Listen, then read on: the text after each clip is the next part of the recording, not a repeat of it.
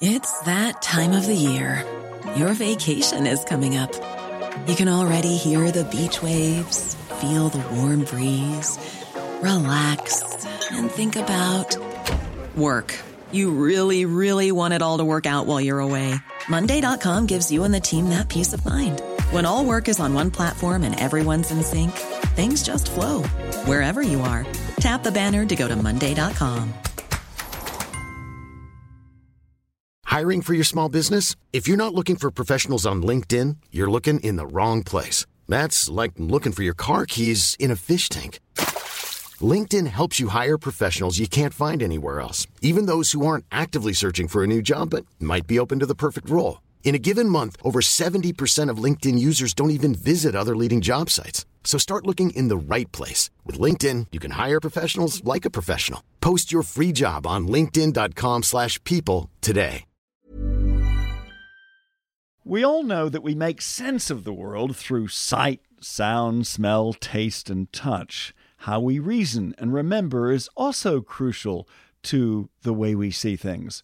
But there's something in a way that's even more vital to making sense out of all that flood of information that comes into our brains, and that's framing.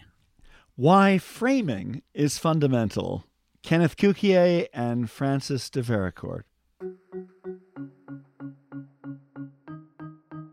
If we do not trust our own abilities to be a framer, we will not last long on this earth because our challenges are so immense. If we try to give it up to the machine, the machine can't do these things. We can.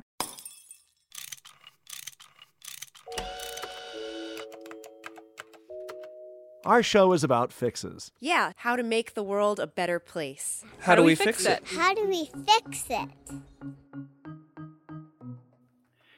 We face a lot of big issues, Richard pandemics, the rise of kind of scary populism, AI, groups like ISIS, climate change, a belligerent China. Some of these threaten our very existence, but how we see them affects how we respond, and, and it often really shapes the options that we even consider for dealing with them. Let's find out how with the authors of a brand new book called Framers Human Advantage in an Age of Technology and Turmoil. We're joined by Kenneth Cukier, who's in London. He's a senior editor at The Economist. And Francis de Vericourt, professor of management science at the European School of Management and Technology. Francis joins us from Berlin. Viktor Mayer Schoenberger, the third author of the book, couldn't join us, which is good because our podcast platform can't handle that many people, and I'm not sure our brains can either. But we're happy to have the two of you. Welcome to How Do We Fix It? Ken, let's start with you. Can you define framing for us? Well, a frame is a mental model. A frame is a representation of the world that helps us expose and focus on certain things at the expense of and excluding other things. You can think of it exactly like a frame when you take a picture and you frame one part of the image as opposed to the whole image. If we didn't have a frame or a mental model, we would just be exposed to a avalanche of sensations and stimuli and experiences, but the frame allows us to make it comprehensible and understandable and allows us to act in it as well. So it makes the world actionable. Let's take an example of how framing can change the world. In 2017, after sex abuse allegations against Harvey Weinstein became widely known, the actress Alyssa Milano tweeted a request to her followers if you have been sexually harassed or assaulted, she wrote, write, Me too, as a reply. The response to that tweet was overwhelming and put the phrase Me Too into common usage. You share that story, Kenneth. Now, what Alyssa Milano had done is by sending out her tweet on an infamous evening, uh, and everyone saying Me Too, is it took the issue of sexual assault or sex- and sexual harassment from something that was a mark of shame and was therefore held in silence to something that could be empowering and one could find strength and strength in numbers with a cohort of others by exposing it by actually going public with it. And they were going public simply to say me too or they could even name a person as well. But either way It had taken something that was in the shadows and silence and now is a form of strength. Another example if, of framing in recent history is how different governments viewed the COVID pandemic. New Zealand, for example, had a very different framing model than the U.S. or, or much of uh, of Europe. Uh, Francis, tell us how those frames differed it's very, very important that at the beginning of an epidemic, you frame the situation well because you don't have much data, you don't have information. Your, your only guide is the way you comprehend the situation. And you had, for instance, New Zealand, who saw it as something new, something dangerous, even though there were few cases, and then frame it as, well, we need to close border because they saw it as something new that could explode. So, so with yeah. New Zealand and I think Taiwan and Australia, they closed their borders very quickly, didn't That's they? That's right. That's right. I mean, I think it, it, it's so revealing that the very countries that you cited are ones that share something similar, and that is geography. So, what's happening? Since 2014, Whenever you went to an ASEAN meeting, there always was somebody who would be talking about pandemics and surveillance systems and sentinels for healthcare. The reason why is the SARS crisis that hit Hong Kong and other parts of Southeast Asia and, and East Asia. So they were all so primed. Even places like New Zealand and Australia that were not hit by SARS were part of the discourse with the health officials, all the meetings that they went to of what to do in a pandemic. So, in a sense, they were mentally ready for it go to the United Kingdom that hasn't had a pandemic in, in, in decades. And as a result, they framed it as the seasonal flu as opposed to SARS. Now, what that meant is that the UK chose a strategy of mitigation, where New Zealand chose a strategy of elimination. And therefore, their options were different. They perceived different options. By having different options, they could make different choices. By making different choices, they could have different outcomes. So having the right frame can save lives. Exactly. Definitely. I mean, let me let me add something. Is what is very nice, intriguing with New Zealand is that New Zealand is in between. It's, it's in Asia, but has a very very strong link with the UK, and so they had both frames.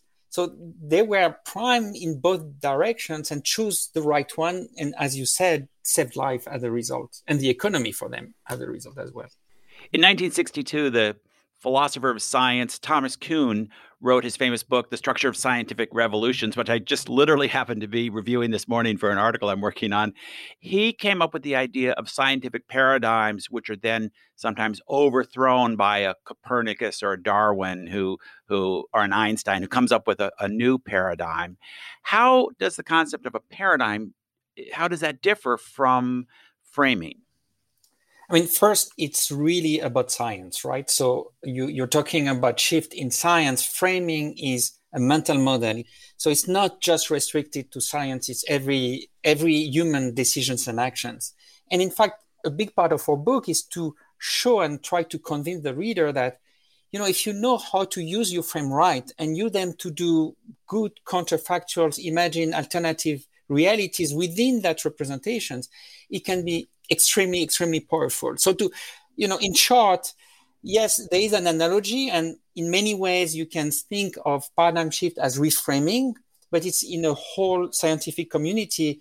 Or claim that this is in each one of us, in our brain. That's what we do all the time. And, and one of the points you make is this whole idea of thinking outside the box. It's not it necessarily as useful as people believe. Why is that? I mean, I would add it's hurtful. I mean, it's it's it's. Uh, I mean, first there is research that show that if you try to prompt people to think outside the box, they are in fact less creative and they are less success- successful at finding solutions. And the, the answer is very easy. We cannot think without a box. You need the way you need constraints. You need ways to frame a problem to start to think. So you're saying think inside the box, but it may be a different box. Exactly. Exactly. You understood it. Yes, exactly. And that's why you need to cherish your box and know how to use them. So, Ken, in the book, you actually give some sp- specific tools people can use to to reframe or work within frames to use this concept productively, whether in making business decisions or other parts of life.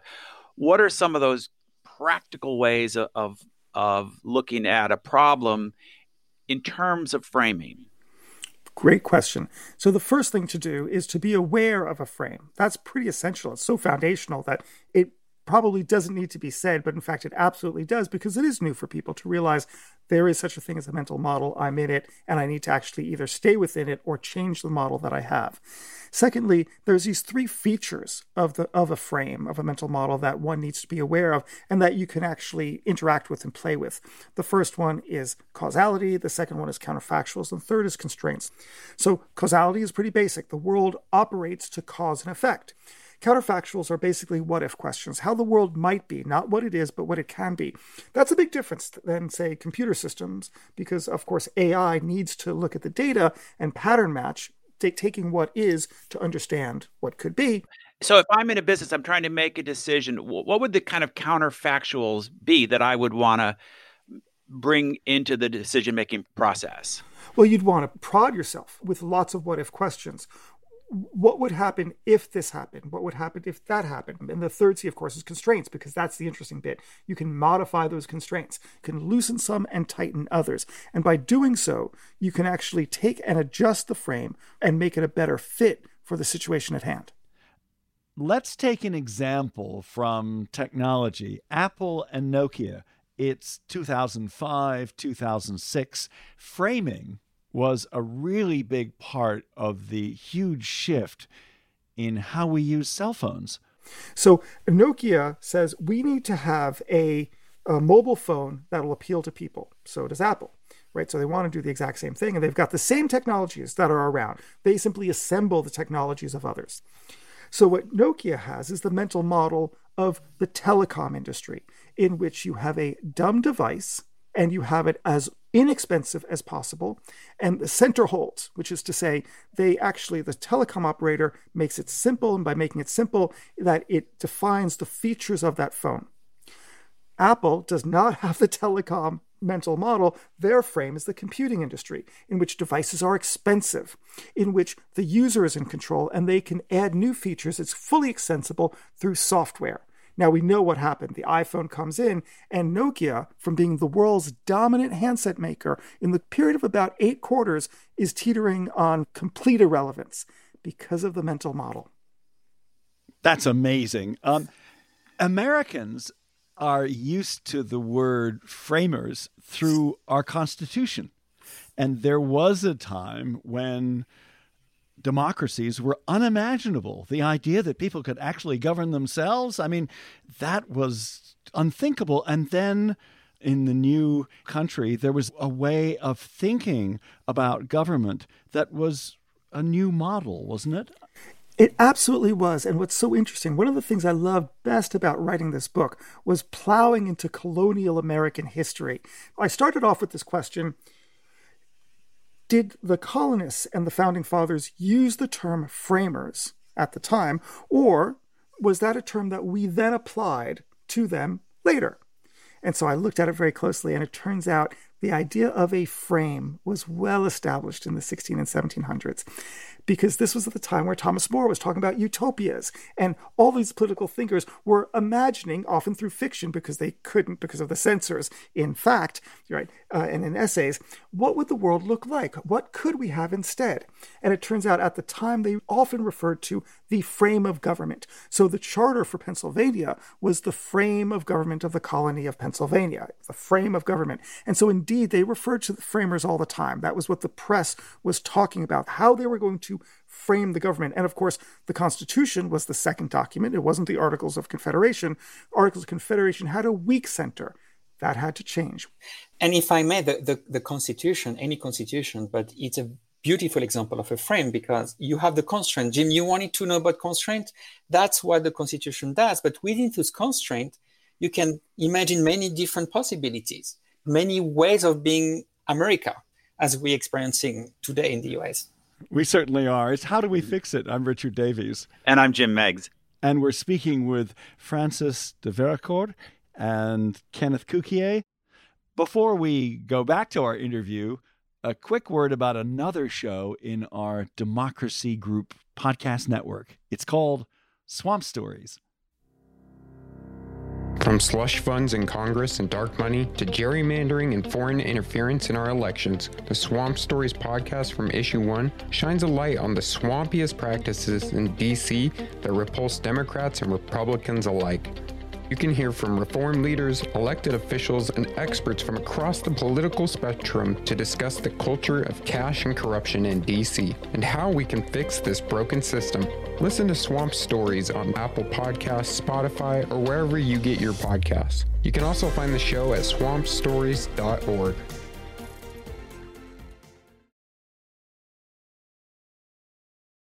Just before the break, we were talking about big data and the fear that a lot of people have in this country that computers and especially artificial intelligence will take over a lot of the functions that people do for work today and kind of make humans irrelevant in a lot of fields. You take a different view. In fact, at one point in the book, you say computers and algorithms cannot frame. What did you mean by that? There are many reasons for why. A machine that can start framing soon that is creating its own representation about the world. That's what we're talking about. Sooner or later, that machine is going to be able to represent itself. And here we're talking about consciousness, and then you're talking about strong AI, and I think we are far, far, far, far away from that. Now, that being said, it is true that there is a risk that a lot of machine learning algorithms are going to are taking over a lot of our decisions. And if we do not focus on what makes us human special, we are going to lose a little bit too much to the machine. Let us focus on what makes us special. And what makes us special is we can go beyond the data. Using frame, the power of frame, one of the power of frame, is to imagine reality that do not exist. Ken, speak to that, this idea that as humans, we can imagine a different world or a different set of circumstances, and that this is something that's impossible for machines to do. Yeah, absolutely. It is so essential. I mean, the, the three features of a frame are exactly the things that computers are inept at. Uh, we think in causality, machines do not understand causality. And if they are able to process it, it's because a human being has imposed it on it. Secondly, is this counterfactuals, these what ifs. Conjuring up the what if questions is an act of imagination. It's not something that computers do. As Francis has just said, computers and machine learning algorithms, they look at the data that they have to find patterns within that information, but humans invent their own information. They invent their own data through, in effect, thought experiments. They can actually go beyond the what is and imagine the what can be. Computers fundamentally cannot do that. But thirdly, we can impose constraints on it. We can put these wise constraints that say this, not that. And by doing so, we can shape our universe and our reality. So, why is it so important, in your view, to stress what makes us special as humans, as opposed to machines, or even machines of the later 21st century? Look, the machines that we're building are absolutely extraordinary. And the only way we're going to actually probably live on this earth and save our species is through artificial intelligence to do all the things that we can't do because they can do it better than us. But they're doing it better than us because we are putting our frames into the algorithm, into the way that they're processing. We're choosing what they do, they're choosing how they do it. If we do not trust our own abilities to be a framer, we will not last long on this earth because our challenges are so immense. If we try to give it up to the machine, the machine can't do these things. We can. And the other project, of course, is to just deny it and say that, well, we can't do it. Humans are irrational. We make bad decisions. And that's not the right answer either because that way lies madness. It's populous and it's just reverting down to the grunts of beasts. Instead, we need to double down on what we do well and do well already, which is we frame issues. But the key is this we can take this basic feature of cognition and transform it from a regular way of how we think to a tool we can deliberately use to improve our options, reach better decisions, get better outcomes. Throughout the history of philosophy, there's been this tension between a kind of hyper rationalism on one side and this sort of emotional utopianism on the other side. You mentioned uh, the philosopher Rousseau in the book.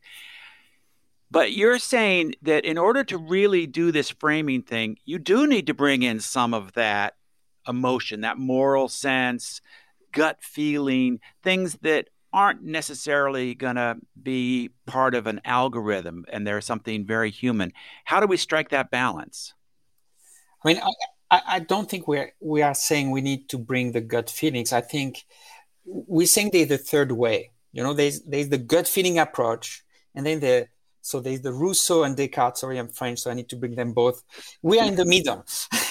so right. so we we we are offering sort something... of like Hegel. Yeah. Okay. I take that. and yes, beautiful. So we still have this creativity. We we advocate for the so-called imagination creativity, which maybe sounds more like the gut feelings aspect. But this creativity has to be well constrained, guided in a very specific way. And that's coming from the more Descartes rationalist approach. So this framing approach combined, in our view, the best of the two and uh, enable us to be so powerful imagining new solutions in a rational way to some extent. You mentioned Martin Luther King and his I Have a Dream speech in 1963. That speech dramatically reframed the way we thought about racism. I'm glad you're bringing Martin Luther King because, uh, I mean, this is a personal story. So if you humor me, I'll, I'll tell you. I learned English when I was 13 years old. And when I was 14, I had to learn his speech but I didn't listen listen to his voice at the time, and I just had to read it, and I fell in love with America with this guy by reading his speech. So the the emotional component is there, but what struck me is the way he was framing the the the problem. And that problem was racial inequality, injustice. The way at the time it was framed, it was more it's us against them. So, you know, there's a nasty racist and us, the anti racist. But the way Martin Luther King framed the same situation is totally different. It basically said that social inequalities, racial injustice is in fact a debt to society. Society has a debt towards those people that is on society to pay that debt. And this is a total shift of, of framing. And I found that very insightful. And yes, then the emotions start to kick in. So I think Richard and I are both struck by the optimistic message of what you're saying at a time when there's a lot to worry about and you don't brush that stuff under the rug in in your account. Do you feel like you're out of step with the the mood of our time? I mean, we seem to be surrounded by a lot of pessimism. Yeah, incredibly. I mean, I think that's one of the, if you will, quote unquote, problems of this book. This book is intended to speak to people in a way that they've not been spoken to before, to understand something new. There's a nuance to it that doesn't ring with the current political, social shtick. We are incredibly favorable and great embracers of artificial intelligence. We're not naysayers whatsoever, but we point out a shortcoming of a artificial intelligence. We are trying to redefine liberalism through uh, cognitive science, but we are very uneasy with cancel culture and wokeness run amok. So, this is a book that speaks to people on lots of different levels. And ultimately, what it is, is it's telling people something that they think they know and trivialize and says it's not trivial whatsoever. We have a power of mental models to make better decisions. And unless we get better at using this ability of framing, we will not live long on this earth. Kenneth Cukier and Francis de Vericourt, thank you for joining us on How Do We Fix It? Thank you. It was a pleasure. Absolutely. Real pleasure. From our conversation about framing, we go to a recommendation. Jim, both you and I like puzzles and games. I enjoy Monopoly Deal, a card game, plus Wordle. And at the weekends, often indulge in a second New York Times game called Spelling Bee. You also enjoy doing that one. If you haven't seen it, it's a a panel with seven letters on it, one in the middle that you have to use in every word. You try to figure out as many word combinations that use these seven letters and only these seven letters or any any subgroup of them. But usually it's around 100 or more words can be formed by the letters. So it's just a fun way to exercise your brain a little bit. And sometimes I like to take a break from news and Twitter and everything else and just focus on that. So the recommendation this week is Spelling Bee.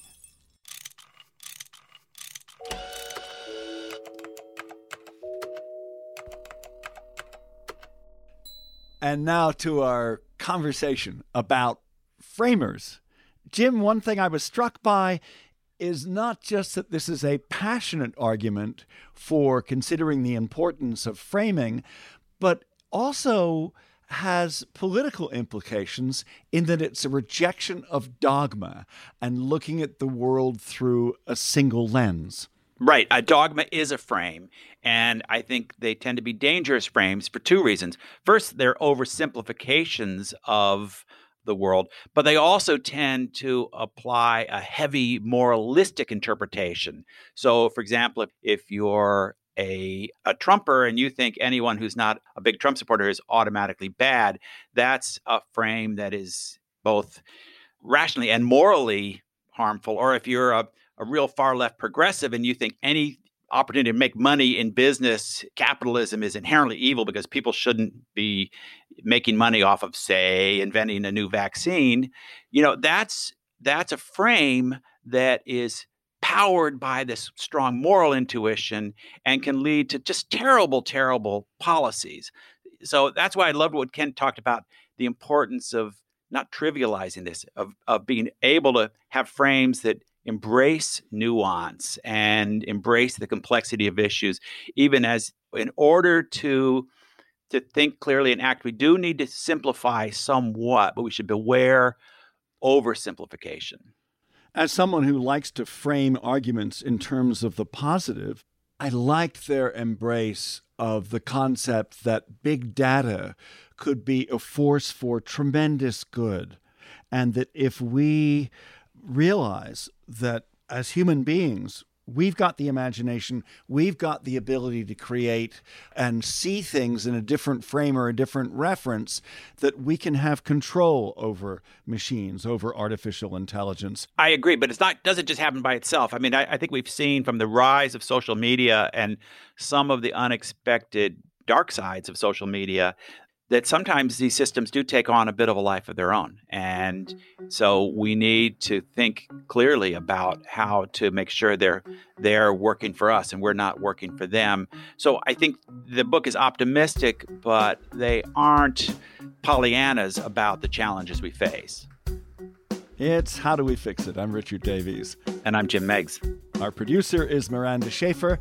This podcast is a production of Davies Content. We make podcasts for companies and nonprofits. We also do media coaching. Uh, check us out at daviescontent.com. Can I get some of that media coaching? Richard, I, sometimes I think yes, I could use a little. Yes, definitely. Shorter questions. Thanks for listening. Thanks for listening.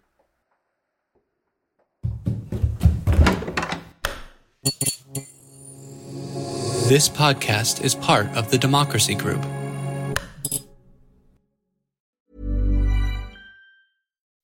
When you make decisions for your company, you look for the no brainers. If you have a lot of mailing to do, stamps.com is the ultimate no brainer. Use the stamps.com mobile app to mail everything you need to keep your business running with up to 89% off USPS and UPS. Make the same no-brainer decision as over 1 million other businesses with stamps.com. Use code program for a special offer. That's stamps.com, code program. Confidence starts with loving who you are. And when your skin feels nourished and glows on the outside, you naturally radiate confidence from the inside. Give your skin a glow up with Osea's clinically proven Mega Moisture Duo. This ultra hydrating body care features two of Osea's best sellers, Undaria Algae Body Oil and Undaria Collagen Body Lotion. These seaweed powered heroes use skincare level ingredients normally reserved for your face for results you can see and confidence you can feel. Osea has been making clean, clinically proven seaweed infused face and body care products for over 28 years. This luxurious skincare is vegan, cruelty free, and climate neutral certified, so you never have to choose between your values and your best skin. Glow from the inside out. Get 10% off your first order with code GLOW at OseaMalibu.com. That's O S E A Malibu.com code GLOW.